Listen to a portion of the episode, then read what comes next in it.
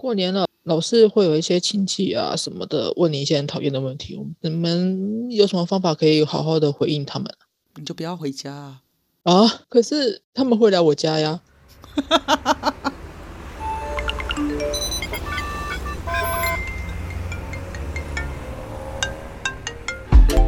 Hello，这里是大黎。人生的问题就是学习的思考题。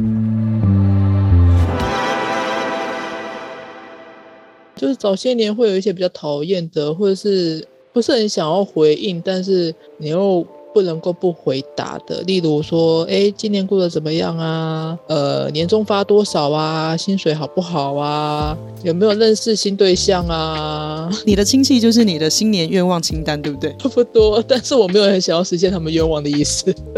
嗯，好，所以我想你今天主要的问题是面对同样烦人的问题在发生，要怎么应对？我想这个问题我们可以从一些表达学里面来谈谈。当一个人重复同同样的对话的时候，重点不是那个对话本身，重点是那个对话背后想要表达的需求。他透过这个对话，他的目的是什么？我举个例子好了，如果他今天要跟你讲话，你以为亲戚就很喜欢跟你对话吗？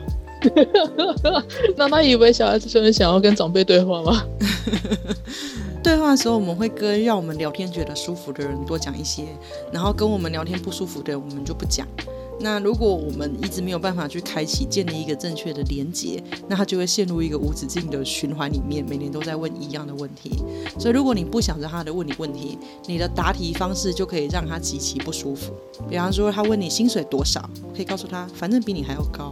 这样子的话，他第二年可能就不想问这个问题了。可是这样子当下不是气氛会变得很诡谲吗？所以你要修正这个。这个题干是不是面对讨人厌的亲戚问讨人厌的题目的时候，我还要跟他建立一种温馨的氛围？这个时候是有办法好好的回应的，就是你必须去想一下他的核心需求，可能是关心你。那再进一步问他为什么想关心你呢？因为是亲戚嘛，抬头不见低头见。所以他其实透过关心你想干嘛？觊觎你的美色吗？我可能没有美色可以让他觊觎，可能想要就透过这样的问题，然后跟跟晚辈建立连接。所以你抢在他开口之前，先建立他的连接就可以了。我以为你要说抢在他开口之前，先斩断他的连接。你不是说你要跟他建立温馨吗？我当然可以斩，可以斩断。我可以一看到他就告诉他今年的月收入是多少，现在的婚姻状况是单身，感情一条一条，在他看到之前先斩断也可以。但这样子，你以为气氛就会比较不尴尬吗？我跟你讲，会超尴尬的，超尴尬的。但如果你真的要温馨的连接的话，你可以在他开口用错误的方式跟你建立连接之前，就先示范一次用正确的方法去建立。呃，什么叫做正确的方式吗？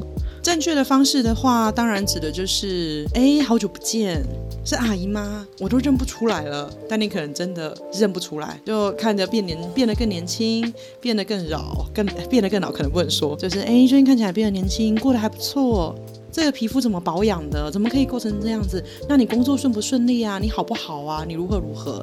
你连番的问之后，他其实就不知道要怎么样开口问你问题了。那你甚至也可能在你问他问题的时候，就是置入一些讯息，就告诉他我最近工作不是很顺利，阿姨你那边的状况怎么样呢？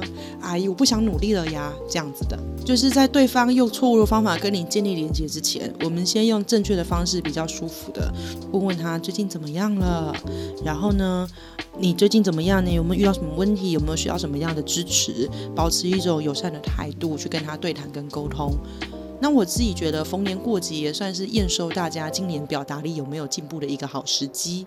因为长辈有一个特色，就是如果你没有真正确的跟他建立连接，他就会重复一样的对话，所以你就不妨当做是恋爱游戏，透过选选项，好感度加三，好感度加二，好感度减二，反正如果你失败了，明年同样的对话还会再出现一次。那这样子是不是就可以变成一种游戏挑战训练呢？我立马登出这个游戏，也可以。好啦，那反正今天提供给大家方法就是，你要嘛，就是刻意的断开锁链、断开连接，用比较不舒服的方法去回应。但如果你不想要这样，你想要温馨感人的话，你可以抢在对方用错误的方法建立连接之前，先正确的建立连接。不要害怕去尝试这件事情，反正关系破坏了，明年又好像再重新来过一次，总有一年你会试到对的。